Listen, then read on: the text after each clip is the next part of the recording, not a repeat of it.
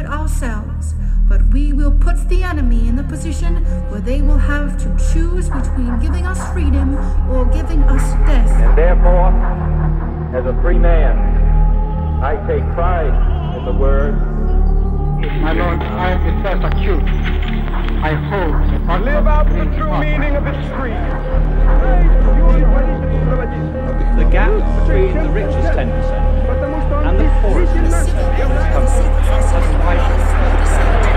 And the communist word. This nation will rise up.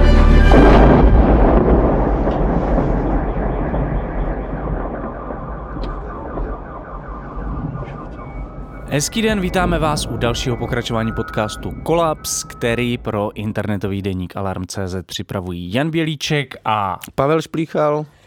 Přestože samotná tato informace je stále naprosto šílená a nepochopitelná, už přes rok probíhá ruská agrese na Ukrajině a stále taky bohužel nevidíme žádné náznaky toho, že by mohla v blízké době skončit.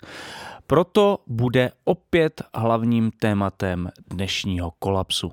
Za uplynulý rok jsme tomuto tématu věnovali hned několik dílů a i to jsme si mohli dovolit jen díky podpoře vás, našich posluchačů a posluchaček.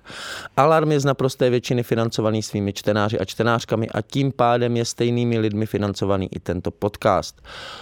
Pokud chcete rozšířit řady našich podporovatelů a podporovatelek, neváhejte a utíkejte na portál darujme.cz a zadejte svůj pravidelný měsíční příspěvek Alarmu. Díky. A díky taky všem, kteří to již dělají a kteří nám umožnili nahrát i tento speciální díl kolapsu. Eh, Kdo za námi dnes dorazil do pražského studia Mr. Wombat? Eh, Tohoto hosta jsme uvítali minulý březen, krátce po ruské invazi na Ukrajinu při živém nahrávání kolapsu v kampusu Hybernská a dnes ho tedy vítáme už pěkně v soukromí a v zákrytu studia. Dorazil za námi totiž rusista a semiotik Tomáš Glanc, se kterým se dnes budeme bavit o tom uplynulém šíleném roce a o širším kontextu celého válečného angažma Ruské federace. Hezký den, pane Glanci, eh, děkujeme, že jste za námi dnes opět dorazil a vítejte u nás v Kolapsu. Dobrý den a děkuji, že jste mě pozvali. My rádi. Velmi rádi vás znovu vidíme. Eh, Od toho našeho posledního setkání v kampusu Hybernská uběhl dnes skoro přesně rok, není to úplně přesně na dny, ale víceméně je to rok. Mě by zajímalo, co se za ten rok z vašeho pohledu změnilo. Co se změnilo? Změnilo se, změnilo se, změnilo se toho velice mnoho. Hlavně bych řekl, že se změnil nějaký časový, eh, řekněme, naše časové vnímání eh, té války. Ta trvá, trvá už rok a pro mě vlastně asi největší šok, kdybychom to měli nějak eh, vypointovat a, a hyperbolizovat, tak největší šok je, že, že se toho změnilo tak málo. Uhum. Že na jedné straně je neuvěřitelný jako válce, teď uvažujeme v jiných časových formátech, už ne ve dnech a týdnech, ale v měsících a letech a zároveň vlastně v mnoha ohledech jsme tam, kde jsme, kde jsme byli před rokem, když ta válka trvala teprve prvních několik týdnů. A stala se takzvaně běžnou součástí našich životů, bohužel. Um, já jsem tam měl ještě otázku na to, um, ohledně toho uplynulého roku, uh, jestli, když se nad tím třeba zamyslíte zpětně, jestli tam pozorujete nějaký důležitý body nebo nějaký jako milníky, uh, události, které vlastně uh, definujou, definují tu nynější situaci. Za ten rok se začala profilovat jakoby spousta nejrůznějších diskurzů, spousta, spousta takových způsobů, jak se o různých věcech mluví. A i v tom je pro mě dost zklamání. Začal bych třeba tím, jak se k celé té válce chová taková velmi široká platforma ruské intelektuální, umělecké a politické opozice, protože to nás samozřejmě obzvlášť ty, kdo se zabývají taky tím, co, co válka nejenom ničí, zabíjí a pustoší v Ukrajině, ale také, co dělá s ruskou společností. Nás to zajímá, jak, jaký jsou vlastně možnosti na, na, na to reagovat v takovým, v takovým rozjetým autoritárním systému, jakým je nynější Rusko a a celá ta opoziční uh, vlna, která má samozřejmě mnoho, mnoho poloh a podob, je, uh, je pro mě zklamáním hlavně v tom, jak, jak je soběstředná, jak se zabývá, jak se zabývá ruským pohledem na Rusko a ignoruje, ignoruje vlastně eh, to, že ty nejhorší, nejhorší eh, důsledky eh, se, se dějou mimo Rusko. Já jsem zažil za ten rok řadu diskusí, konferencí a pódiových rozprav a byl jsem překvapený, jak ti lidé, kterých eh, si osobně eh, velmi vážím a o čistotě jejich úmyslů a smýšlení nepochybuju, jak vlastně jsou uzavřený v tom, eh, v tom ruskocentrickém pohledu, který je velkým problémem tohodle, tohodle režimu celých těch posledních 20 let, jak mluví o tom, jak mluví o tom neštěstí, který se týká jich, kteří odešli dobrovolně do, do, do zahraničí, kteří pozorují ten, ty negativní rysy který se projevují v ruské společnosti. A jakoby, jakoby ten, ten imperiální rusocentrismus jakoby se z toho oficiálního diskurzu v jistým smyslu přenesl i na tu opozici, která, která je sice kritická, ale nakonec vytváří takový až sentimentální obraz toho hroutícího se zlověstného ruského, um, ruského impéria, nebezpečného pro svoje vlastní obyvatele, ale uh, připadá mi zarážející, jak, jak málo je tam i dnes toho pohledu, který by, který by to uh, viděl z, z, nějaké vnější, z nějaké vnější perspektivy. A můžete možná dát nějaký příklad té, jako té, toho rusocentrismu? A jestli nechcete, tak nemusíte nikoho jmenovat, ale jako v čem se to projevuje? No pro, projevuje se to v tom, že, eh, že vlastně eh, spisovatele a intelektuálové a politici eh, mluví, mluví často o tom, co, co ta válka znamená pro, pro Rusko, jak špatně, jak špatně se vede v Rusku těm, kdo s válkou nesouhlasí. A to víme, to je pravda, to vůbec není nic, co by se dalo spochybnit, ale ale eh, jakoby ten hlavní, eh, hlavní problém byly, eh, byly následky pro, pro um, ruské disidenty v tom či onom ohledu. A to si myslím, že, že právem třeba ukrajinské intelektuály, umělce a, a opozičně smýšlející autory dost mm, dráždí a vyvolává to, vyvolává to určitou, určitou alergii. Je taky překvapující, kolik eh, nastalo takový disonance v, eh, v těch kruzích, které až eh, donedávna eh, byli jakoby na jedné eh, na jedný palubě spolu. Třeba jako konkrétní příklad bych jmenoval takovou velkou polemiku ukrajinského výtvarníka, který mimochodem teď vystavuje několik skvělých děl v Doxu na výstavě Bolest těch druhých Nikity Kadana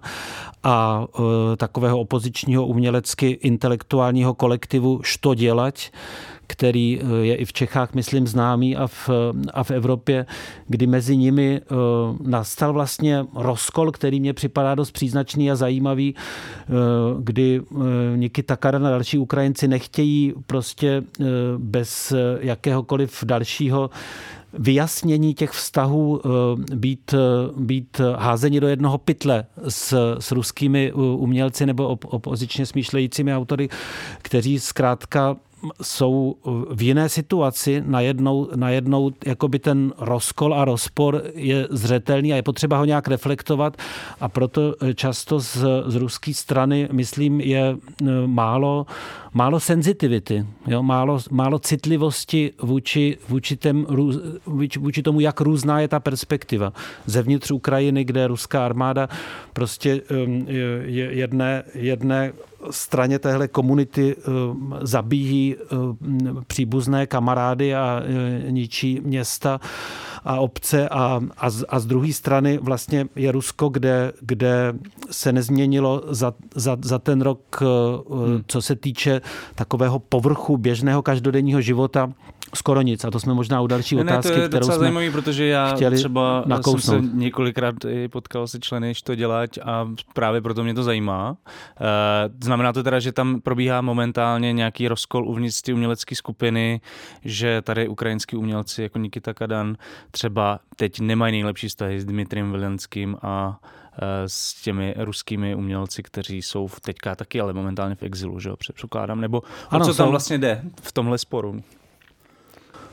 Jsou v zahraničí, ale připadá mi, že, eh, připadá mi, že třeba celá ta, eh, celá ta široká platforma um, um, ruských um, opozičně smýšlejících aktivistů různých profesních zaměření, která je v Berlíně, tak, tak jakoby často to působilo, že jejich hlavní problém je vlastní vyhnanství a problematika vlastního jistě velice složitého statusu teď jako v, v, v Evropě mimo svoje přirozené mm, působiště v, někde v Petěrburgu nebo v Moskvě, ale mm, to samozřejmě z ukrajinské eh, strany se jeví jako menší problém, než, než jsou ty, ty, ty, ty hlavní eh, dramata a horory, které se dějí dnes a denně.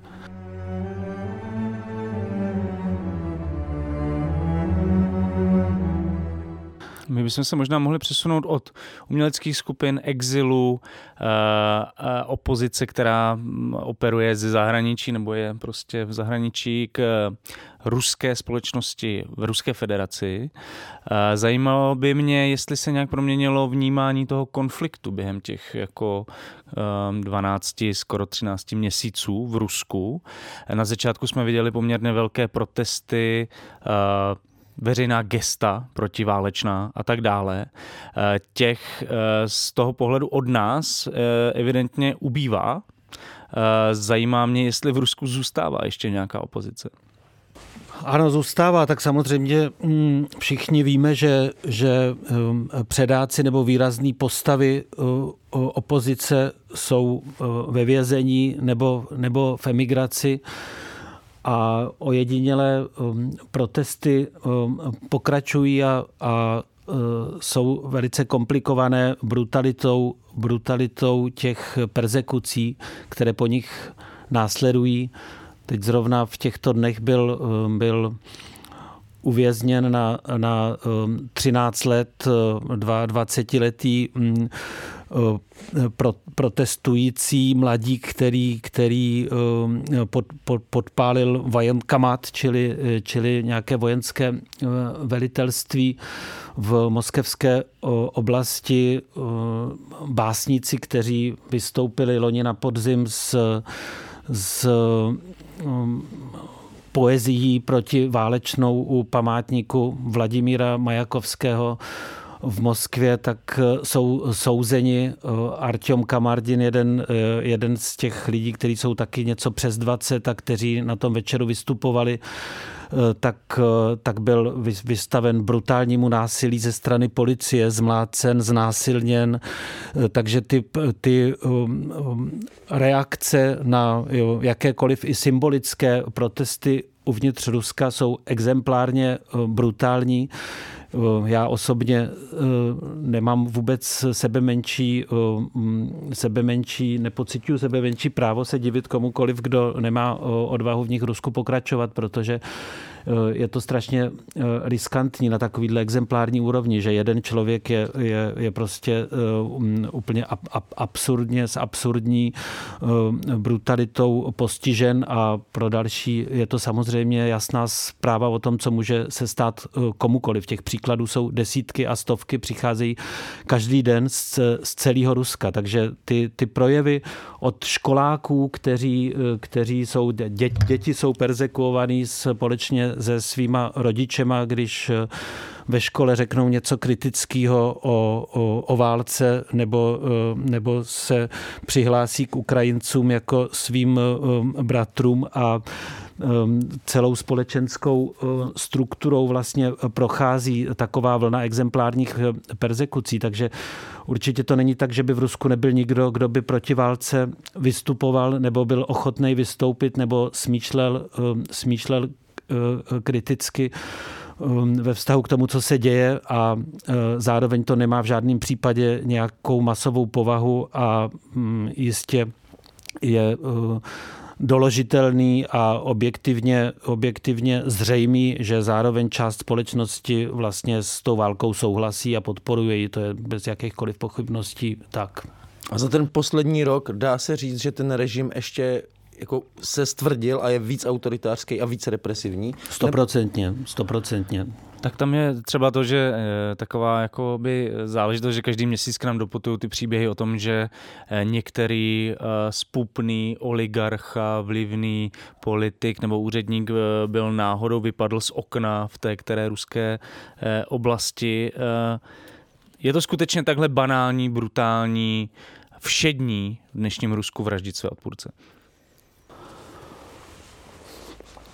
Seznam těch lidí, kteří eh, za eh, poměrně záhadných okolností eh, zahynuli během posledního roku a zastávali dost vysoký posty v, v v ruském establishmentu je mezinárodně publikovaný a já o tom nevím víc, než, než uh, co, co se otisklo v novinách, tak působí to, že, že, že to je zvláštní mm, schoda náhod. A jako myslím, že o, o povaze uh, toho režimu si v tomhle ohledu není třeba dělat žádný iluze. Tam ten, ten mm, mm, představitele, představitele toho, té politické elity v Rusku mluví jazykem, který je, který je, který je jednoznačný, který je plný, plný um, um, agrese, který je postavený na, na, na retorice msty a, a a um, ničení odpůrců tam jako ne, není, myslím, není, myslím, žádných uh, sporů. A je vůbec za těchto okolností možný zrekonstruovat uh, ten skutečný názor uh, ruského, obyčejného ruského průměrného občana na, na válku. Jakože samozřejmě tyhle věci všechny hrajou v tom uh, manifesto, v těch manifestovaných názorech evidentně roli. No tak takový model, mod, žádný takový modelový člověk eh, samozřejmě neexistuje. Eh, existují jednotlivci, kteří mm, mají nejrůznější postoje.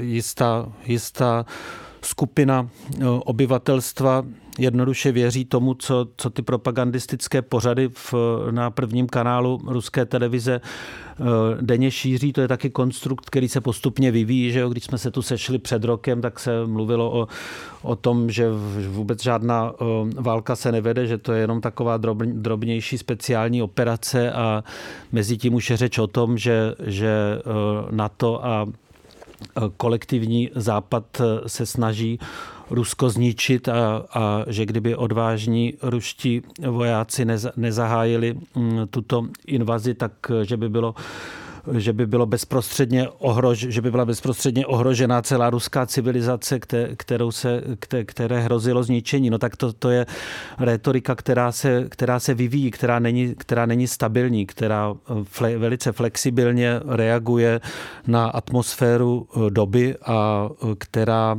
která je také v pohybu. Mm-hmm. A vy jste řekl, že, že vlastně většina Rusů nějakým způsobem tu válku podporuje, nebo že tam je podpora a já, tam mně přijde, že většinou, když se tady o tomhle píše, tady o tom tématu té podpory, nepodpory, takže se píše, že vlastně většina lidí nějakým způsobem jako je spíš rezignovaná, snaží se moc nepo, nevyjadřovat, být jakoby apolitická. A mě to v něčem připomíná jakoby popis jakoby trochu jakoby normalizace československé, taková ta jako depolitizace, to vám samozřejmě nechci vnucovat, ale mě by zajímalo, eh, jak vypadá vlastně ten eh, jako třeba nějaký jako mediální obsah, se kterým se eh, tady ta, jakoby řekněme, depolitizovaná část eh, lidí jakoby setkává a co ten režim jim chce vlastně říct. Mm-hmm. Já myslím, že teda slovo většina jsem nepoužil, nebo jo, aspoň nebude... doufám, že jsem ho nepoužil, protože nevím, jestli je to většina, ale uh, je možný uh, spíš než jako kvantitativně o, o, o většině a různých menšinách se dá mluvit o určitých, o určitých jako strategiích, jo? třeba jako mediálních nebo propagandistických a myslím, že taková jako zjevná, zjevná strategie, která je bohužel dost úspěšná, spočívá v tom, že, že se ruskému obyvatelstvu eh, předestírá takový mm, obraz určitý jako profesní politické elity, která řeší geopolitické problémy Ruska a, eh, a to ve prospěch jeho, jeho síly a eh, prosperity do budoucna a zároveň obraz společnosti, který se to jakoby netýká a který se to nemá týkat. A to není nic nového, to se děje, to se děje už 20 let a vlastně určitý um, problém toho vývoje spočívá v tom, že, uh, že na to mnozí přistoupili. Přistoupili jsme my na to jako v, v Evropě a spolupracovali jsme s těmi skvělými kolegy z nejrůznějších ruských organizací, každý podle své profese, kteří dost svobodně 20 let rozvíjeli svoji činnost na všech možných polích a spolupracovali přitom s celým světem celkem nerušeně. Přistoupila, přistoupila na to uh, ruská společnost v mnoha, v mnoha um, ohledech na to, že um, režim dělá něco, s čím nesouhlasíme, ale my můžeme dělat to, co je pro nás um, důležitý a to, to, je, to, to je obraz tady té jakoby profesní, profesní politiky, do který uh, se uh, běžný člověk nemá nijak plést, který je v Rusku prosazovaný velice, velice silně a když na to přijde, tak i za, za pomoci nějakých persekucí. A to, to samozřejmě pokračuje. Jako, um, já jsem za celou tu dobu, po kterou válka trvá v Rusku, um, osobně nebyl, ale ty zprávy um, přicházejí denně všemi kanály, jak to tam, jak to tam vypadá a působí to tak, že jako málo, málo kde má ta válka, tak eh, se ta válka projevuje na úrovni každodenního života tak málo jako v Rusku. Mhm. Vlastně všechno běží dál a představa taky o tom, že, že hm, nějaký sankce a eh, reakce reakce nejrůznějších eh, evropských instancí přivede k nějaký radikální proměně eh, eh, života v Rusku, se ukázaly jako totální iluze. Na tohle Změnilo se, se toho velmi málo. Na tohle jsem se přesně chtěl zeptat eh, v souvislosti s tím, jaký je právě ten názor eh, většinové ruské populace, fiktivní, eh, která pravděpodobně vlastně, kterou nemůžeme vlastně nějak definovat, ale přesto jako ty ekonomické sankce byly jeden z argumentů, proč se válka propíše do té ruské společnosti, proč ovlivní veřejné mínění, proč se celý ten režim bude hroutit. Nic takového se podle vás nepotvrdilo. Ne, pokud vím, tak, tak se ne, nezměnilo eh, pro, pro každodenní eh, eh, život člověka, který žije v, něk, v některým ruském městě nebo v některé ruské obci skoro nic, jako ty, ty, ty rozdíly jsou minimální. Prostě se některé léky zdražily a některé náhradní díly do některých automobilů a, a některé čipy se místo ze Spojených států prostě vozí z Číny a a uh, slyšel jsem ten názor už loni, už loni uh, na jaře, kdy, kdy lidi cestující mezi, mezi Ruskem a Evropou uh, při, přijížděli a, a vysmívali se naivitě, naivitě těch sankcí, na který um, vlastně ten ruský kapitalismus, který je, který je jistě kriminalizovaný, který se jistě odvíjí v, ve velice specifickým jako právním prostředí, ale je to, je to, pořád, je to pořád rozvinutý eh, kapitalismus, kde jednotlivé firmy eh, jsou prostě svým ziskem závislí na, na eh, provádění určitých jako obchodních úkonů a ve chvíli, kdy je nemůžou provádět tak, jak je prováděli dosud, tak jednoduše najdou způsob, jak je provést jiným způsobem. A to se zatím bohužel, bohužel potvrdilo, že, že ta naivita, s kterou um, se věřilo v účinnost sankcí, byla, byla nezměrná. Takže to znamená, že ta evropský, západoevropský a euroamerický svět možná pro tu ruskou ekonomiku není tak zásadní, jak si myslíme. No, respektive ty, ty, ty, ty sankce, tak jak, tak jak se provádějí, tak se míjejí účinkem. To je, myslím, i pro lajka. Já, já nejsem schopný to popsat nějakou profesní ekonomickou retorikou, ale i pro lajka je jasný, že to prostě nefunguje. A do té každodenní reality ruský se to nepropisuje. Já ještě, kdybychom zůstali o té každodenní reality, tak mě by zajímalo, proto já jsem tady tahal tu normalizaci, byť to možná je nepřesný, ale mě by zajímalo, jak se jakoby nějaký ten, řekněme, že člověk nějak jakoby rezignuje na, na tu politiku nebo zavře oči, ale jakým způsobem třeba funguje, já nevím, na co se ty lidi koukají v televizi, nebo jak, jak vypadá vlastně jakoby popkultura, že třeba ta normalizace měla, já nevím, nějaký seriály, který spíš jakoby dítla, se, dítla a za, který se zabývali jako každodenností, tak jakým způsobem, jestli existuje nějaký obraz uh, jakoby popkulturní obrazy tady ty jako soukromí každodennosti, která jako nesouvisí s tou velkou politikou. Jestli něco takového jako současný Rusko, já nevím, zábavný pořady, jako co ten vlastně člověk třeba, když se zapne televizi nebo podívá na internet, co jako takhle může eh, vnímat nebo sledovat? Všechno běží, všechno běží jako před válkou, jako tam se, tam se uh, změnila se povaha těch, těch profilových uh, propagandistických uh, talk show, z kterých se často cituje a na který, na který prostě mm, určitý segment eh, těch spotřebitelů eh, televize eh, se na ně dívá. Tam, tam, tam, tam se dějou nějaký, nějaký retorický procesy, které jsou pro vedení té války nějakým způsobem příznačný a, a vytvářejí se tam nějaký nový slogany a, a nov, nov, nový konstrukce vlastně výkladový který mm, líčí jako mm, tu nějaký domělý nacismus ukrajinského mm, vedení, tu nějakou chrabrost mobilizovaných ruských vojáků a tak dále. Ale to je vlastně minimální, minimální segment celého toho mediálního pole, kde jinak všechno běží v, v, v desítkách, stovkách, tisící kanálů eh, stejně, stejně dobře jako dosud. A další věc, která se mohla jakoby zaseknout do toho ruského veřejného mínění, eh, je mobilizace. Eh, ani ta ho nedokázala zvyklat. Lze vlastně nějak vyhodnotit, jaký měl efekt na ruskou společnost. No, um, jedním z, z jedním z jejich projevů byla, byla poměrně masová migrace, která ale taky se obešla bez nějakých eh, zřetelnějších politických následků. Byly to stovky tisíc lidí, kteří, které se přesunuli do, do Kazachstánu, Gruzie, mm, Arménie, ti zámožnější do, do západoevropských států a do jiných zemí, aby se mobilizaci vyhnuli. Ta mobilizace samozřejmě byla, byla mm, celkem rafinovaně prováděna eh, především v odlehlých oblastech Ruska.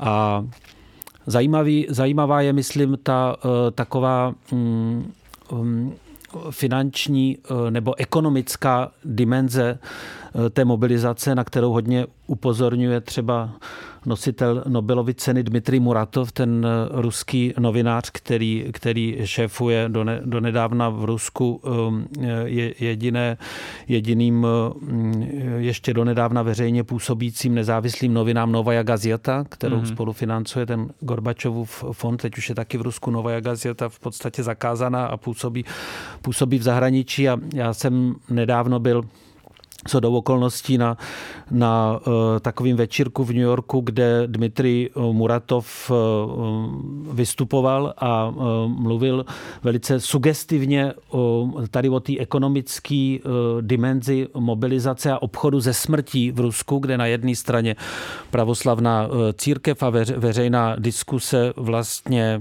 um, tu smrt ve válce a Mm, vůbec účast ve válce, jejímž potenciálním následkem je smrt, eh, adoruje. Hmm. Je tam samozřejmě celá, celá retorika um, um, odvahy a patriotismu, která navazuje na, na retoriku druhé světové války, která tenhle, tenhle ten typ vlastně lojality um, adoruje.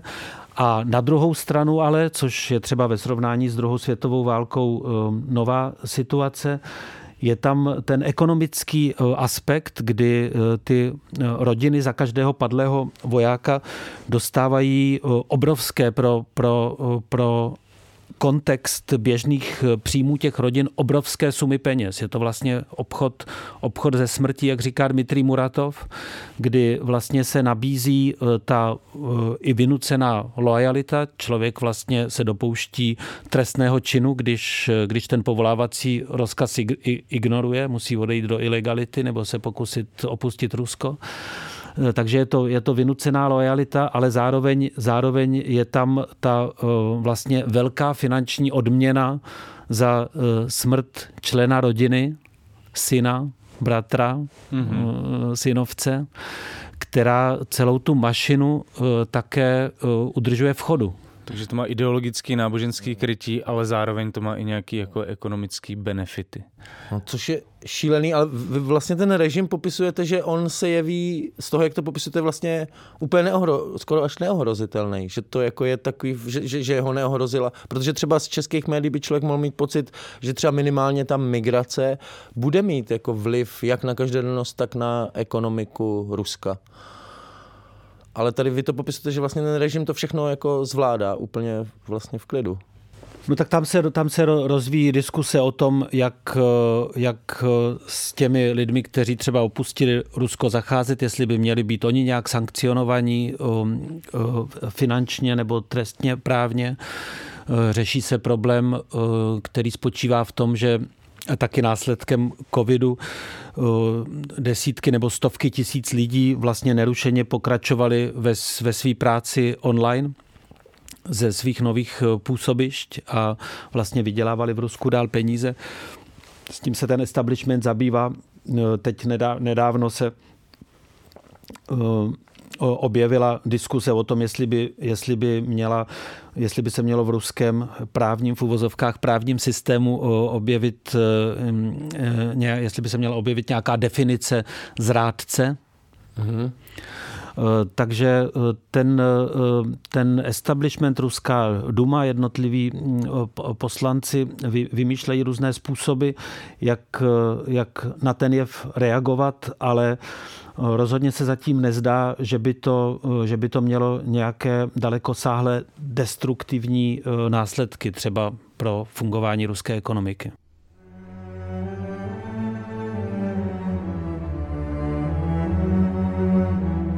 Mě zaujalo to, že jste říkal, že mobilizace ze začátku, nevím, jak je to teď, ale probíhala hlavně v těch vzdálenějších oblastech. Eh, jakým způsobem k tomu přistupovali tady k týdle eh, člověk by řekl skoro nespravedlnosti při té mobilizaci těch eh, vojáků. Jakým způsobem k tomu přistupovali ty lidi samotní v těchto oblastech?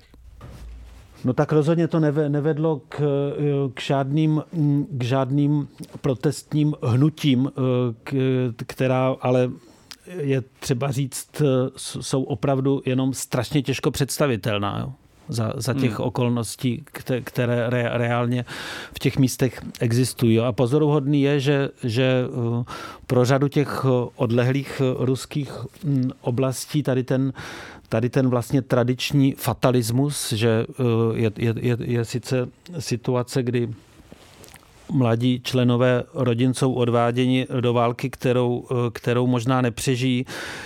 Je to sice něco, co, co eh, jistě se nepovažuje za nějakou, za nějakou eh, veselou nebo příznivou situaci, ale zároveň je to něco, s čím zjevně eh, celá, celá vrstva obyvatel je, je schopná se vyrovnat. A, a, a do toho jsou takový zajímavý Mm, momenty, který třeba popisuje i česká etnoložka a spisovatelka Pavlína Brdzáková ve své poslední knize, kdy třeba ty vyloženě odlehlé oblasti, jako Buriati, Jakuti a, a národy, které, které jsou opravdu daleko od těch metropolitních částí ruské civilizace, na to reagují s takovým jako ša, ša, šamanistickým fatalismem, kdy vlastně nečekaně v prostředí tady těch tradičních spiritualit různých verzích, proto používám množného čísla, které jsou vzdálený od, oficiální retoriky Ruské pravoslavné církve, tak přesto vlastně ten režim podporují. Ona to velice, velice pozoruhodně popisuje i na základě takových historických paralely, jak se zacházelo tady v těch rodinách a obcích a krajích i s kultem třeba Stalina a Lenina, že to byli prostě takový jako super šamani, který oni v podstatě uctívali, uctívali jako nějaký nepřemožitelný, nepřemožitelný bose a podobně se teď staví k té situaci nynější, kdy vlastně tam, kde by člověk předpokládal nějaký, nějaký přirozený disidentství, tak tam vůbec často nenastává. Mm-hmm. Jak je to třeba s těmi, a teď jsme se k ním nedostali ještě, nebo trošku jsme to naťukli na začátku, jo, ale jak je to s těmi kulturními elitami? Jo, protože mě vlastně osobně šokoval, nebudu jmenovat, nebudu říkat, kdo mi to říkal, ani prostě nic takového, ale překvapil mě příběh jednoho ukrajinského doktoranda filozofie, který studoval v Petrohradu poststrukturalismus, Deléze a přiletěl v podstatě už během války na konzultace se svým profesorem a zjistil během jako jejich společné diskuze, že ten profesor zcela podporuje vlastně tu válečnou agresi na Ukrajině. Eh, zajímalo by mě, jestli jste narazil na nějaký jako podobně šokující příběhy i mezi vlastně mm, zdánlivě apolitickými nebo eh, skoro až jakoby levicově orientovanými uh, intelektuály. Že mě to vlastně šokovalo. Ne, vlastně nenarazil. Jako ve svým v, v, v, v, v okruhu lidí, který v Rusku znám, nebo z který mých kolegů a, mm, a, a přátel jsem na nic takového nenarazil ale myslím, že co se týče eh, problematiky eh, těch eh, elit a té mm, opozice, tak o jednom velkým problému, aspoň z, z, z mýho pohledu se jeví jako velký, jsme už mluvili, to je ta, to je ta vlastně pořád ještě mm, imperiální, i když antioficiálně imperiální, taková sentimentální rétorika té mm, viny, jako všechny ty, všechny ty jednotlivé argumenty e, jsou, jsou velice srozumitelné, když se mluví o tom, že po, po generace prostě teď ruská společnost bude, bude definovaná tady tím břemenem té viny a tak dále, ale, ale je, to, je, to, je to zároveň v tom jistý typ jako sebelítosti, který na, třeba v Ukrajině vůbec se nesetkává s nějakým nadšeným pochopením. To je jeden problém a a, a druhý problém, který taky je velice těžký adresovat jednotlivcům, já bych eh, zároveň nechtěla, aby to znělo jakkoliv eh, arrogantně nebo, nebo eh, nějak nafoukaně, protože jako co, co jsme udělali my pro to, aby ta situace se zlepšila, že jo? nebo já obrovské množství těch lidí znám osobně a vím, jak, jak um, upřímně o té situaci smýšlej a jak jsou, jak jsou zděšený. Ale přesto, když se na to díváme z dálky a nemáme jinou možnost, tak, eh, tak působí jako nápadný jev, že není možná, není možná nějaká konsolidace eh, těch opozičních snah, že ta roztříštěnost je strašlivě nebezpečná pro, pro nějakou světlejší budoucnost Ruska. Jako asi, asi hm, jsme všichni zaznamenali takové iniciativy jako Kongres lidových poslanců, který se sešel v Polsku. To, to vedl ten Ilja Ponomaryov, vlastně už po, po léta aktivní politický disident a to byla zajímavá myšlenka pozvat na, na jedno zasedání lidí, kteří v určitou chvíli byli demokraticky zvolení v Rusku a potom pozdějším eh, vývojem z, z, z těch politických struktur byly eh, různýma metodama vytlačený, ale eh, ta teze byla vlastně, že oni představují nějakou legitimitu No a celý ten kongres sklidil výsměch nejenom z hlediska nějakých oficiálních propagandistických kanálů v Rusku, ale, ale i z hlediska těch ostatních eh, opozičně smýšlejících eh, obyvatel Ruska, ať už žijí uvnitř Ruska nebo, nebo, nebo v zahraničí. To, to si myslím, že, že je velký problém, který je těžký někomu adresovat eh, jako nějakou osobní vinu, ale do budoucna neskýtá žádný skvělý vyhlídky. Že a vlastně ten ani ty... přišel kvůli tomu, že na co si to hrajou, prostě, že se snaží, že, že oni by měli reprezentovat jako ruskou opozici v exilu. Eh, přesně tak, jako kde, kde, kde berou tu, tu drzost se prohlašovat za, nějaký, eh, za nějakou legitimní politickou reprezentaci a eh, za jakých okolností do politiky vstupovali a s jakými zájmy a že už se zesměšnili tehdy a dneska už jsou, mm-hmm. jsou tuplem komické figurky a takové záležitosti, který, který samozřejmě jsou velice zlověstný, protože já myslím, že jak známe i třeba z dějin, nevím, posledních, posledních desetiletí, nejenom, nejenom v Rusku, ale ve východní Evropě, v západní Evropě, ty, ty velký opoziční hnutí, který ať už v intelektuální nebo v symbolický nebo v reálně politický rovině měli nějaký impact, tak byly vždycky eh, založený na trochu až naivní nějaký schopnosti se, se sjednotit, ať to, ať to bylo hmm. hnutí eh, ve Francii v 60. letech nebo, nebo v Německu v 70. letech prostě Rudy Dučke prostě taky eh, by, byl, bylo, by bylo možné eh, ho prezentovat jako komickou figurku, stejně jako předáky francouzské revoluce v roce 68 nebo, nebo chartisty nebo, hmm. nebo lidi z, ze Solidarity na hmm. přelomu 70. a 80. let. Ty velký hnutí jsou vždycky založený na, na velkým idealismu a na taky schopnosti s určitou naivitou se sjednotit pod heslama, které jsou víceméně přijatelný i pro lidi, kteří ve skutečnosti jsou velmi různý. Hmm. A tohle, tohle se mi zdá, že v Rusku je strašně slabý, tahle schopnost, tenhle potenciál, že je úplně minimální hmm. a že jakoby, eh, když, když bych to řekl jako v ostře, tak jakoby ten cynismus eh, toho establishmentu, který, který vyvíjí svoji rétoriku eh, těch posledních 20-25 let, tak jako kdyby vrhnul stín i na tu opozici, která, která je infikovaná tím cynismem,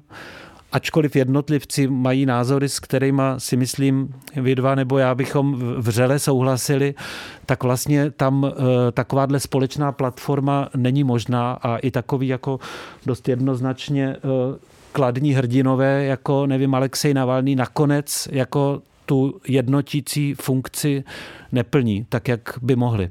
Mm-hmm. Mm-hmm. To, to je jako určitě mega zajímavý, ale jako takže něco jako, nevím jestli ideologie je dobrý slovo, ale jako představa té opozice o tom, jak by Rusko mělo vypadat, tak nic takového vlastně neexistuje. Protože ty lidi vlastně nejsou schopni se sjednotit a udělat něco, jak já nevím, byla charta, nebo ještě v lepším případě, jak byla solidarita.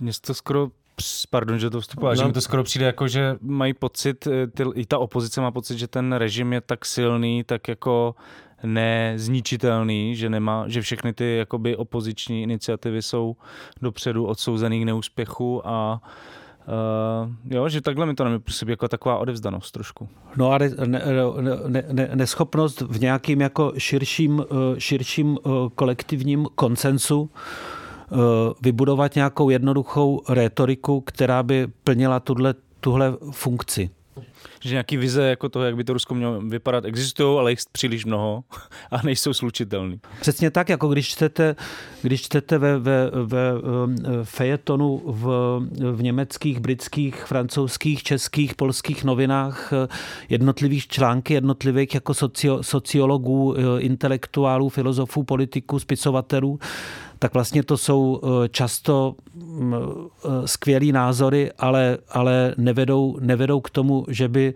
že by eh, vznikla taková, taková platforma, která by, která by měla takovouhle roli nějakého centra emancipačních snah, nabízejících nějaký, nějaký program pro, pro Rusko budoucnosti. Mm-hmm. A e, existuje na, na druhé straně to, když na straně toho režimu existují něco jako jakoby prorežimní intelektuálové, když jako pominu tu, já nevím, pro válečnou propagandu a tak, ale jak se tam pracuje tady s těma jakoby Putinovýma idéma na té jakoby intelektuální úrovni když jsou, a mluvím teďka o pro, prorežimních jakoby lidech. Existuje něco takového? No tak to už je taky takový proces, který, který, který trvá dlouho, že se, že se hledají jako ty intelektuální autority, který ten, který ten režim fundují, fundují nějakými idejemi. Já myslím, že, já myslím, že nikdo, že ani Dugin, ani Surkov, ani, ani nikdo jiný tuhle roli jako ne, ne, ne, neplní. Že ten, ten režim určitě eh, během těch let si jakousi jednotící ideologii postupně vybudoval. Dneska vlastně ten, eh, ten antizápadní diskurs, který um, definuje vlastně ruskou civilizaci spoustou nejrůznějších rysů, takových jako kon, kon, konzervativně um, um, částečně eh, z našeho pohledu eh, fašizoidních, tak, eh, tak existuje a, a je, je možný ho definovat. Hraje v něm určitou roli rodina, hraje v něm určitou, určitou roli pravoslaví, patriotismus, despekt ke, ke slabosti vlastně demokratického uspořádání pluralitní společnosti a despekt k řadě jiných západních mm, na kterých, na kterých jsou založeny koncepty mm, západních demokratických společností. To všechno je daleko definovanější, než to bylo před 10, 15, 20 lety. Ale že by se tím stála nějaká, nějaká jedna postava nějakého vůdčího intelektuála, to, to si nemyslím. Ale to taky tak tomu nebylo ani, ani v, v době sovětského režimu, ani, ani v podstatě v době stalinismu. To, to prostě, myslím, je hledání, který, který ne, nepovede k žádnému nálezu. Mhm, že to zajímá spíš ten západ, ale vlastně ten režim sám o sobě to tolik nepotřebuje. No ale jak se potom ten režim eh, vyrovnává s tím, že tu eh, válku není schopný úplně tak docela vyhrát?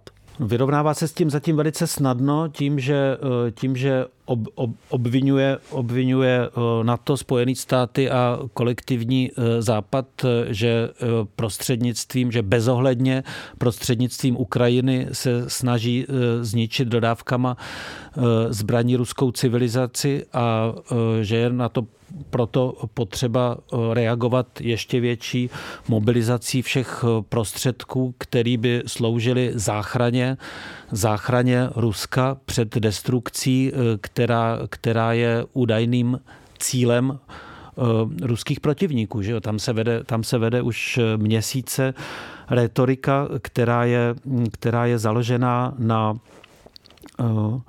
tezi, že eh, Rusko eh, tuto válku nezačalo, což se může zdát jako tvrzení absurdní, ale je, je v plném eh, chodu, že ji nezačalo, nýbrž se ji snaží ukončit. Mm-hmm.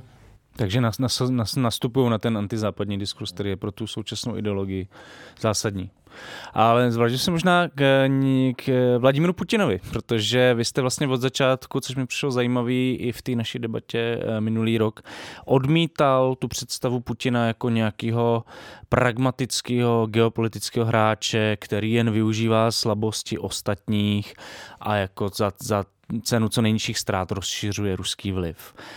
Vy jste říkal, že za tím, co e, Rusko dělá na Ukrajině, je prostě dlouhodobá nějaká vize, nějaká jako právě ideologie.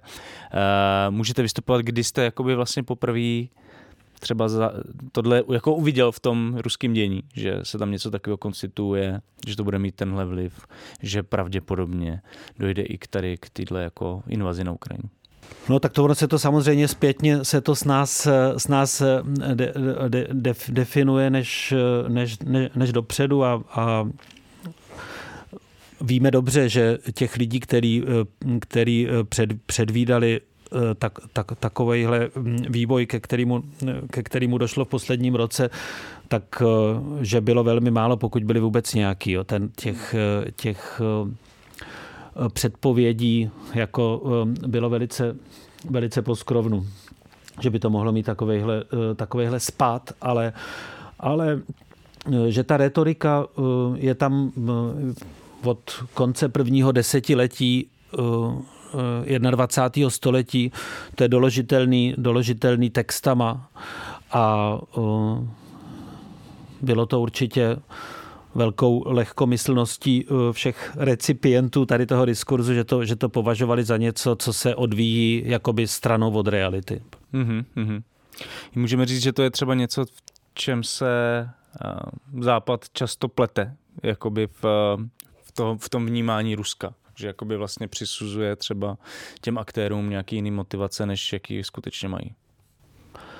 Já myslím, že jo, že, to, že, to, um, že ta dezinterpretace je docela, je, docela, je docela zjevná, že eh, celá ta, celá ta ideologie uh, um, ekonomické spolupráce a všech těch obrovských ekonomicko-kulturních for rusko-německých, která se konala každý, každý rok v Petěrburgu, financovaná velice štědře eh, a namířená na nějaký porozumění jako navzdory eh, všemu, co se už tehdy dělo, že se to ukazuje jako jako velká lehkomyslnost těch, těch politických elit, eh, které se domnívali, že, že za ten základní koncenzus v oblasti biznisu si uh, můžou koupit relativní, relativní klid pro, pro evropskou bezpečnost a, a ignorovali ty persekuce, které se dějou dávno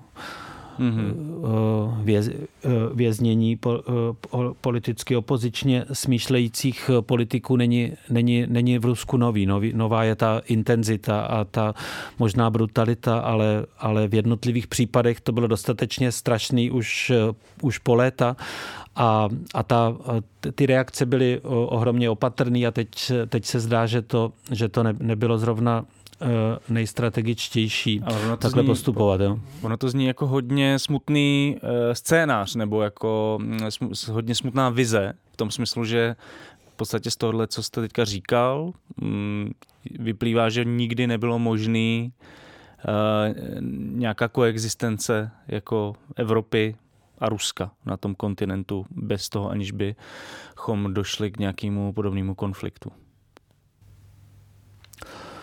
No, no tak samozřejmě uh, uh, nějakým způsobem eh, modelovat dějiny do, do, dozadu, to je, to je taková zábavná a dost nezodpovědná činnost, že jak to mohlo být jinak si představit lze, ale je to, je to až příliš snadný. Že jo? Můžeme, můžeme samozřejmě uvažovat o tom, že kdyby, kdyby politicky evropské elity dostatečně rázně reagovaly na, na Eh, ruskou ruský válečný tažení do, do, do Gruzie, kdy došlo k anexi obrovského území v roce 2008 a, a následky byly minimální. Stejně tak, eh, stejně tak byly jenom velmi symbolické reakce na eh, válku proti Ukrajině v roce 2014, že s anexí obrovského území a tak dále. Lze si představit, že kdyby, kdyby se reagovalo jinak na, na, na eh, vraždění a pronásledování opozice v Rusku od, od začátku 21. Mm, století, eh, tak eh, všechno mohlo být jinak. Já si nemyslím, že, že eh, ten vývoj, který nastal, by byl jediný možný. Takhle dějiny samozřejmě nefungují. Ten plán ne, neexistoval, neexistoval, jak víme, neexistoval ani nějaký, dokonce ani ve skrytosti nějaký plán ob, obsadit Ukrajinu v nějaký širší ruský elitě. Víme dneska už podle výsledků velice podrobných investigativních eh, Financial Times a jiných, eh, jiných investigativních subjektů víme už docela, docela jistě, že, eh, že se to dělo velice spontánně a že o tom vědělo pár lidí. Mm-hmm. A takže já myslím, že to není tak, že by, že by to bylo nějak ve zpětným pohledu od začátku jasný, jak, jak to skončí a taky, jak to bude pokračovat, není vůbec jasný dneska.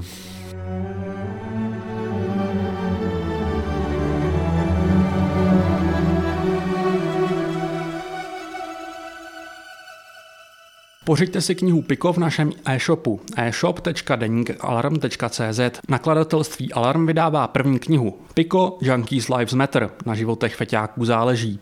Apolena Rychlíková a Pavel Šplíchal popisují prostřednictvím příběhů uživatelů pervitinu jeden ze zásadních fenoménů české periferie. Jak pervitin souvisí s chudobou? Proč se z něj stal motor levné práce v Česku? Proč dnes většina uživatelů drog začíná právě na pervitinu?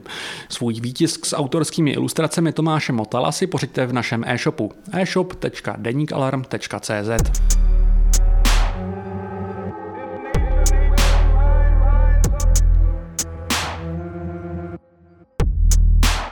Já jsem si chtěl ještě zeptat, eh, že, že třeba tady jako v České republice, jako řekněme ve východní Evropě v tomhle případě se zkušenost má eh, se sovětskou okupací v roce 68 a tak dále, je pořád ta válka jako docela velký téma, ale já jsem chtěl využít toho, že vy žijete ve Švýcarsku a třeba zeptat se, jaký je to srovnání toho, jak se válka prožívá tam ve Švýcarsku, který vlastně ani není v Evropské unii, a v Česku, kde taky určitě často jste a sledujete, jak to tady prožíváme.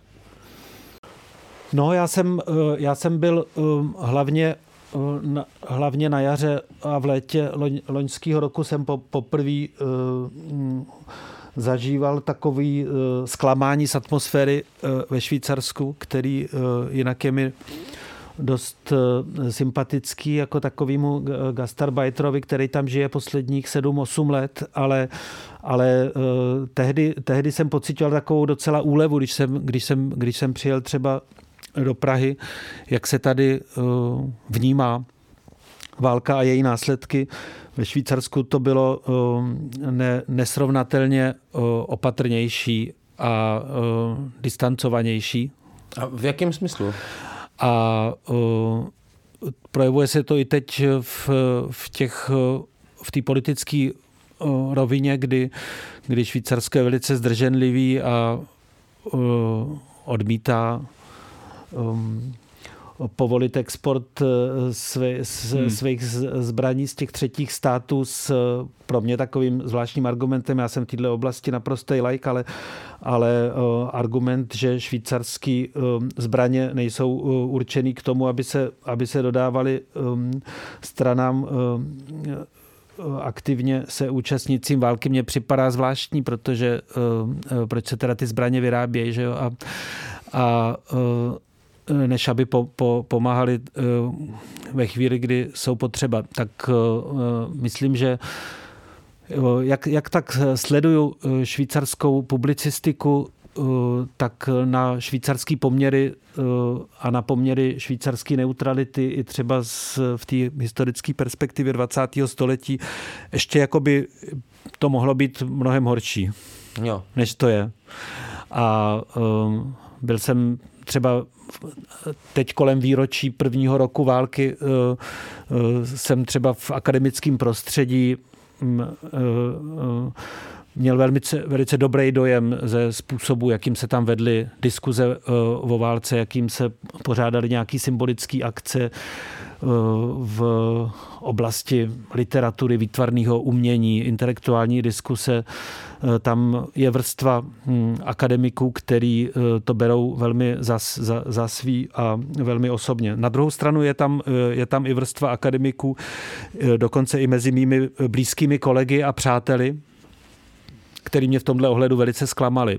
A nevím, jestli je, to, jestli je to v Čechách taky tak, tady tu zkušenost nemám, ale, ale na švýcarských univerzitách i třeba v oboru slavistiky je eh, celá vrstva lidí, kteří zastávají názor, že eh, úkolem akademické obce a, a, a mm, pracovníků univerzit není se vyjadřovat přímo aktivisticky, politicky, že naším úkolem je sledovat ty jevy z nějaký eh, velký dálky a prostřednictvím našich teoretických diskurzů a rozhodně ne se přímo vyjadřovat k situaci, která je ze svý povahy eh, politická. Tak tahle zdrženlivost eh, a vlastně odmítání eh, nějakého jednoznačnějšího vyjádření, to mě přišlo hodně zarážející. Já jsem se třeba pokusil na univerzitě v Bazileji uskutečnit takovej, takovou symbolickou intervenci jednoho uměleckého díla mladý, mladý ukrajinský umělkyně Katerinky, Kateriny Lisovenko, která je taky zastoupená na uh, té zmiňované výstavě v Doxu do, do budovy mm, Bazilejské univerzity. A uh, ten establishment vlastně um, to nedovolil s touhle argumentací, že to není naším, na, na, naším úkolem a byl jsem velice pozitivně překvapený potom reakcí vedení univerzity, na který pracuji v Curychu, kde to naopak vyvolalo velký, velký um, ohlas ten návrh a kde skutečně čtyři instituce se shodly i na financování celého toho uh, malého projektu a Minulý pátek jsme uh, malou vernisáží v hlavní budově Curyšské univerzity um, odhalili triptych, který válku velmi, velmi přímočaře a zároveň Eh, zároveň na mm, podle mě velmi eh, vysoký umělecký úrovni reflektuje. Autorka přijela z Vídně, kde žije eh, v, v exilu se svýma dětma a, a byla to velmi mm, komorní, ale podle mě skvělá mm, symbolická akce, takže rozhodně to akademické prostředí není v tomhle nějak jednotný,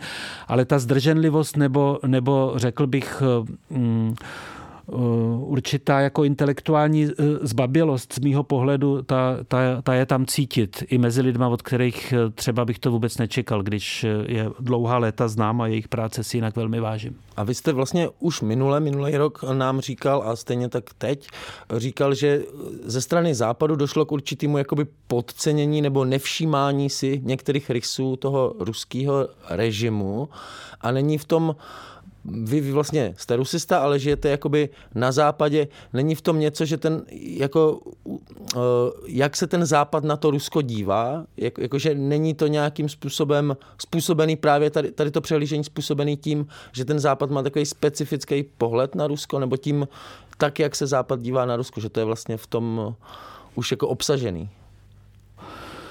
No já myslím, že jo, že co se týče třeba, třeba slavistiky nebo vůbec jako výzkumu východní Evropy na, na západních univerzitách, takže eh, že my jsme taky do jistý míry selhali. Jo? Jak, se, jak jsem mluvil o tom, že se mně zdá, jako by ten ruský imperialismus eh, nějakým způsobem ta ruská hm, opozice zrcadlila, i když jako negativně nebo kriticky, tak myslím, že něco podobného je možný říct i o výzkumu východní Evropy. Jo? Že, ten, že ten rusocentrismus eh, nám donedávna eh, příliš málo překážela vadil. Teď se třeba na, na švýcarských univerzitách vedou diskuze o tom, jak je možný, že, že eh, studium ruštiny eh, v rámci slavistiky je povinný a žádného jiného jazyka povinný není, jako jestli k tomu stačí, že tam prostě žije mnohem víc lidí než, než v Polsku nebo v Ukrajině, jako jestli takovýhle prostě hrubě kvantitativní hledisko je dostatečný pro takovýhle vlastně strukturní jako rozhodnutí, že něco, bez něčeho nemůžete ten obor absolvovat.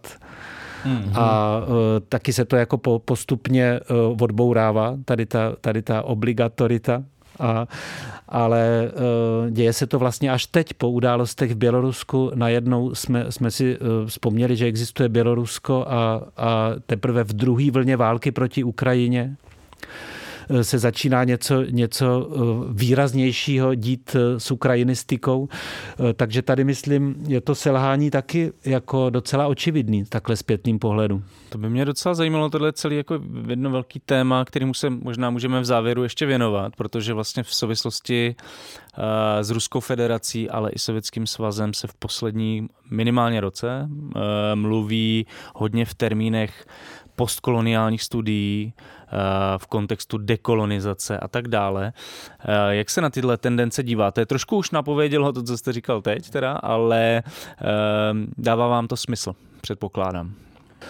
No, myslím, že jo, myslím, že o tom mluví i ně, někteří ruští intelektuálové o tom, jak i v tom relativně svobodným akademickém diskurzu v Rusku, a ten byl v celý postsovětský období relativně svobodný.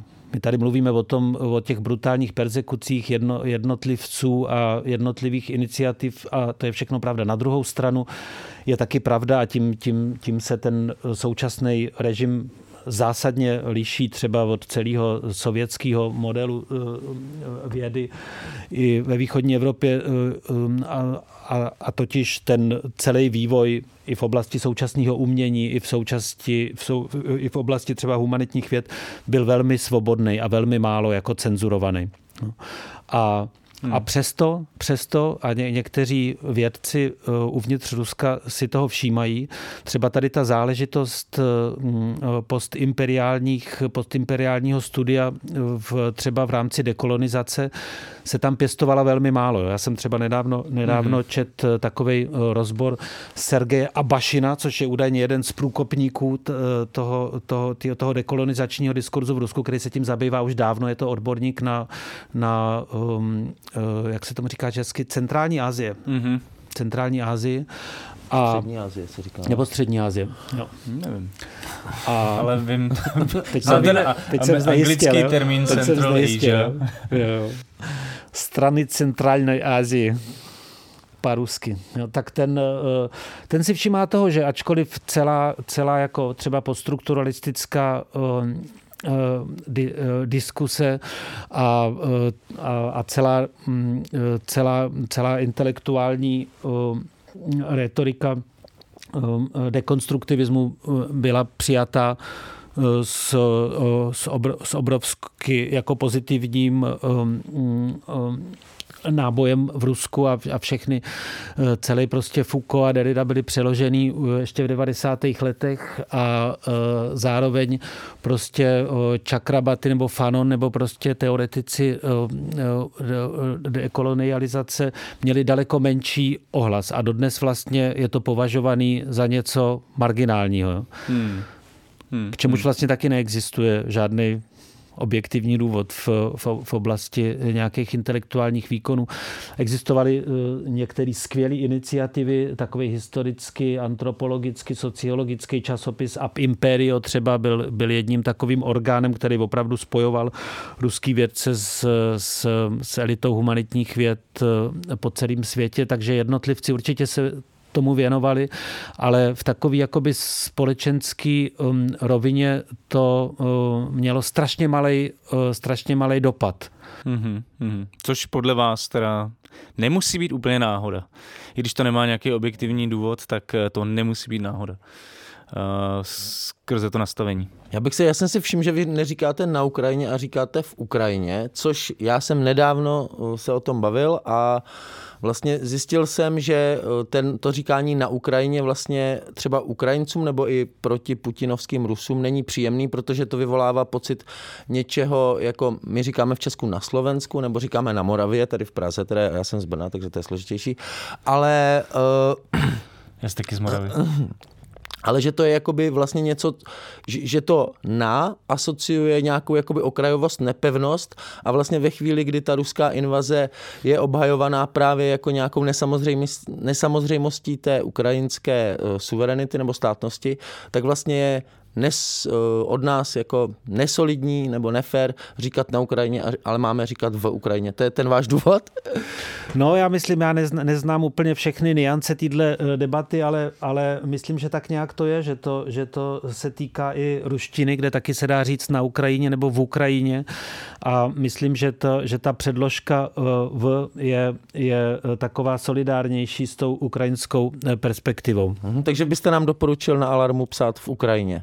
A ještě nějaký, mě by zajímalo ještě nějaký další doporučení. Jako no, jestli, no, že to se vlastně tak, tak jakoby, co my můžeme udělat? Že? Můžeme psát v Ukrajině. objevuje, uh, já nevím, byl nějaký uh, Kiev nebo Kiev uh, a tak dále. Jako, jako, co je relevantní pro ten český kontext a co. No, ono se to na čím bychom se možná mohli zamyslet? Co jako jednoduše, jako velice, jedno, velice jednoduše člověk se um, uh, někoho dotkne. My jsme taky dostali dva e-maily uh, do Doxu v souvislosti s uh, tou právě ještě do půlky května. Dneska ráno jsem se dozvěděl, že výstava je prodloužená o měsíc, takže do půlky května ještě ke zhlídnutí bolest těch druhých v pražském Doxu, kde, kde jsme byli velice, velice zle um, skritizovaní za to, že ne, ne správně nějak transliterujeme Kiev v nějakým popisku, takže stane se to, stane se to snadno a já, já bych řekl, že doporučení nevím, jako já, já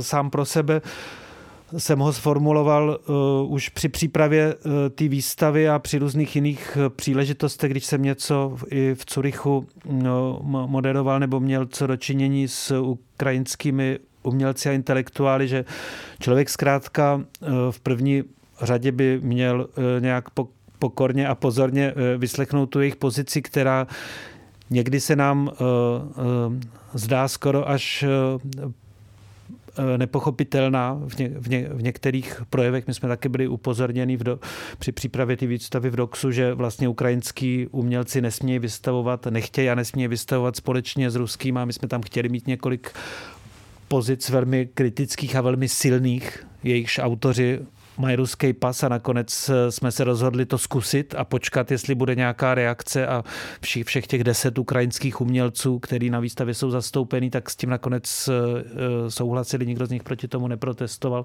Za to jsme byli moc vděční, ale přesto bych vždycky já začínal u toho, u toho vyslechnutí té perspektivy, která, která je nám, která je pro nás vzdálená, která není naší perspektivou, protože jsme v Praze v Hybernský a ne v Ukrajině. Mhm. Takže v, ale v Ukrajině teda, je správně. V Ukrajině.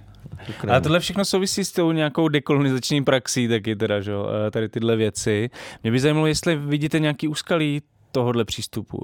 To znamená jako vnímání Ruské federace, Sovětského svazu v těch skrze ty postkoloniální uh, teorie a termíny, jestli je tam něco, co by třeba do toho dekolonizačního diskurzu pasovat nemuselo, nebo se trošku vymykalo? Jo, tam je úskalí asi celá, celá řada. Ti uh, teoretici uh, de, dekolonizace uh, a postkoloniálních studií o tom taky otevřeně píšou, že tam se pracuje s konstruktama nějakých identit, že jo, který jsou uh, velice fluidní, který nemají pevné hranice a jsou plný uh, nejrůznějších ideologických uh, jevů a s tím je určitě potřeba zacházet hodně, hodně opatrně. To Není nějaký jeden přístup, který by se nasadil teď eh, prostě na, na um, krymský um, Tatary nebo na Tatary obecně nebo na, na Buryaty nebo Evenky a byl, byla to prostě vyřízená záležitost. To, to jsou takový hybridní, hybridní konstelace, v kterých je potřeba se pohybovat jako s velkou obezřetností a s velkou jako sebekritikou i intelektuální, tak já myslím, že to je ale oblast, eh, který, který jako určitě patří budoucnost, že to bude potřeba udělat, protože, protože v tom tomhle, eh, v tomhle eh, ruský imperiální eh, smýšlení se myslím vůbec netýká jenom oficiálního diskurzu moci, ale týká se celého toho, toho intelektuálního pole, který týká se dokonce i jako třeba ruského undergroundu. Já jsem byl teď v, v, v New Yorku na eh, konferenci o novém studiu ruský neoficiální kultury eh, třeba 50., 60., 70., 80. let a tam se strašně zajímavě projevovalo, jak i, jak i ta vlastně byla rusocentrická a imperiální a poprvé na téhle eh, konferenci v Kolumbijské univerzitě, pokud vím, tak vůbec poprvé poprvé se do tohohle studia novým způsobem velice zřetelně promítli, eh, promítla hlediska prostě lot, loty, lotyšská nebo, nebo, nebo právě ukrajinská. To je další záležitost, že celý, celý ruský underground se taky studoval přes Moskvu a Petěrburg hmm. nebo Moskvu a Leningrad a eh, to je taky jev, který si zaslouží nějaký nový pohled, takže já myslím, že, že, ta, eh, že ta válka v, no, v mnoha ohledech nám bohužel šíleně krvavým násilím násilím, ale otvírá oči na jevy, vůči kterým jsme dosud nebyli dost pozorní, nebo vůči kterým jsme byli dokonce zaslepení. Vy jste nebyl úplně překvapený eh, tím vývojem v Ukrajině a eh, invazí a mluvil jste o tom, že Putin nebo minimálně ta, ten ruský establishment o něčem podobném dlouhou dobu mluvil. Co očekáváte od Ruska e, v příštím roce a o čem se mluví v Rusku e, tentokrát? No ne, tak jako já bych se nerad nějak, eh, vy jste to tak vylíčili, jako kdybych to všechno dopředu věděl. Já jsem byl totálně šokovaný, jenom prostě jsme tenkrát mluvili o tom, že ty indicie byly, byly na stole. No a dál... Teď mě zajímají ty indicie pro ten příští rok. no. Já z vás nechci dělat proroka, no, ale, teď by se nám ale zajímají nás, dobře, zajímá nás, do, o čem se mluví v Rusku. Do, jaký dobře, ví, dobře víme, že to, že to nikdo neví v Rusku. V, Rus, v Rusku uh, se v těch opozičních kruzích uh, hodně uh, pěstuje takový, takový diskurs zdůrazňující ty projevy nějakého rozpadu celistvosti a kompaktnosti toho, toho systému na různých úrovních. Je to něco, co je reálný? No potenciálně reálný to je, ale zatím mně se zdá, že co se týče nastávajícího roku, tak, takže ten Bude to establishment určitě pojede tuhle linii, která je nastavená tím minulým rokem dokud to půjde. Dokud to půjde, tak, tak nepřejde k žádný jiný strategii a k žádný jiný rétorice. A na čem by se to mohlo zlomit, že to najednou dál ne, nepůjde, to, to prostě nikdo neví, jestli to, jestli, jestli to mm, může být jev z oblasti politický nebo, nebo ekonomický mm, nebo vojenský. Rozhodně si myslím, že to nebude jev z oblasti projevů občanské společnosti. To je, myslím, velký nedorozumění, že ta občanská společnost a vůbec jako ten elektorát, že je považovaný v Rusku za něco analogického tomu, co známe z našich zemí, které jsou velmi různý a neexistuje, jak víme, žádný západ, neexistuje žádná demokracie, žádný, žádná pluralitní demokracie, nic takového neexistuje jako jeden jev, který by prostě spojoval Maďarsko s Dánskem. To víme dobře, že neexistuje, že to je eh, ruská eh, koncepce nějakého kolektivního západu, ale přesto tady ve všech těch zemích je možný při troše štěstí a, a boje proti různým magnát, magnátům a agresivním strategiím, volbama ještě nebo tlakem občanské společnosti něco změnit. Je to možné i v Gruzii, která je taky ovládaná ruskými strukturami politickými. Tam je to všude možný, v Rusku to myslím teď možný, možný není, protože ty lidi eh, volit nemůžou a nejsou, nejsou účastníky politického života ve stejném smyslu, jako to známe z našich zemí, takže od toho bych, do toho bych žádný naděje nevkládal, protože tam vůbec nevidím jako k tomu nějaký nástroje a fyzické možnosti. Kolaps impéria, je to možnost? No, jako vy nevylučujete, že se něco stane a kvůli tomu to začne zadrhávat a ten establishment ruský nebude moc Nevíme tak co. dosud. Nevíme co, ale něco se stát může. No jasně. Vždycky. Vždycky si něco stát může. O tom, jak vypadá ruská společnost více než rok po válečné invazi na Ukrajinu, jsme si dnes povídali s rusistou a semiotikem Tomášem Glancem. Pane Glanci, moc krát děkujeme za váš čas a za to, že jste byl už po druhé hostem našeho podcastu Kolaps. Díky a brzy zase naslyšenou. moc. Moc vám děkuji, že jsem směl s vámi hovořit dneska. A i Bylo, ten, nám, bylo nám ctí. bylo nám ctí. Mně a, taky. A i tento speciální rusko-ukrajinský, ale hlavně ruský díl mohl vzniknout jen díky podpoře našich čtenářů, čtenářek, posluchačů, posluchaček a dalších, kteří pravidelně přispívají na náš provoz přes portál Darujme.cz. Děkujeme. A pokud se chcete k naší komunitě podporovatelů a podporovatelek připojit a můžete si to dovolit, veškeré informace najdete na našem webu v sekci Podpořte Alarm. A já tady mám ještě jednu důležitou zprávu na závěr. Všechny naše podcasty můžete poslouchat na streamovacích platformách dohromady, když začnete odebírat kanál Alarmu. Pokud ale chcete odebírat jenom Kolaps, eh, i to už je nějakou dobu možné, ale málo kdo z vás to asi ví, proto vám to říkám. Kolaps má samostatný kanál na Spotify a dalších platformách, stejně jako naše další podcasty jako Kvóty, Bulvár, Redneck, TLDR a tak dále. Je to jen na vás, eh, jak nás budete poslouchat. Rozhodně nechceme nikoho odrazovat od poslouchání jiných Já to poslouch, já poslouchám všechny najednou, ale jako je to na vás. Někdo to preferuje rozdělený, takže už je to možný. Eh, To už je eh, z dnešního kolapsu opravdu úplně všechno. Loučí se Jan Bělíček a, Pavel Šplíchal, a budeme se těšit u dalšího dílu podcastu Kolaps. Čau. zdar.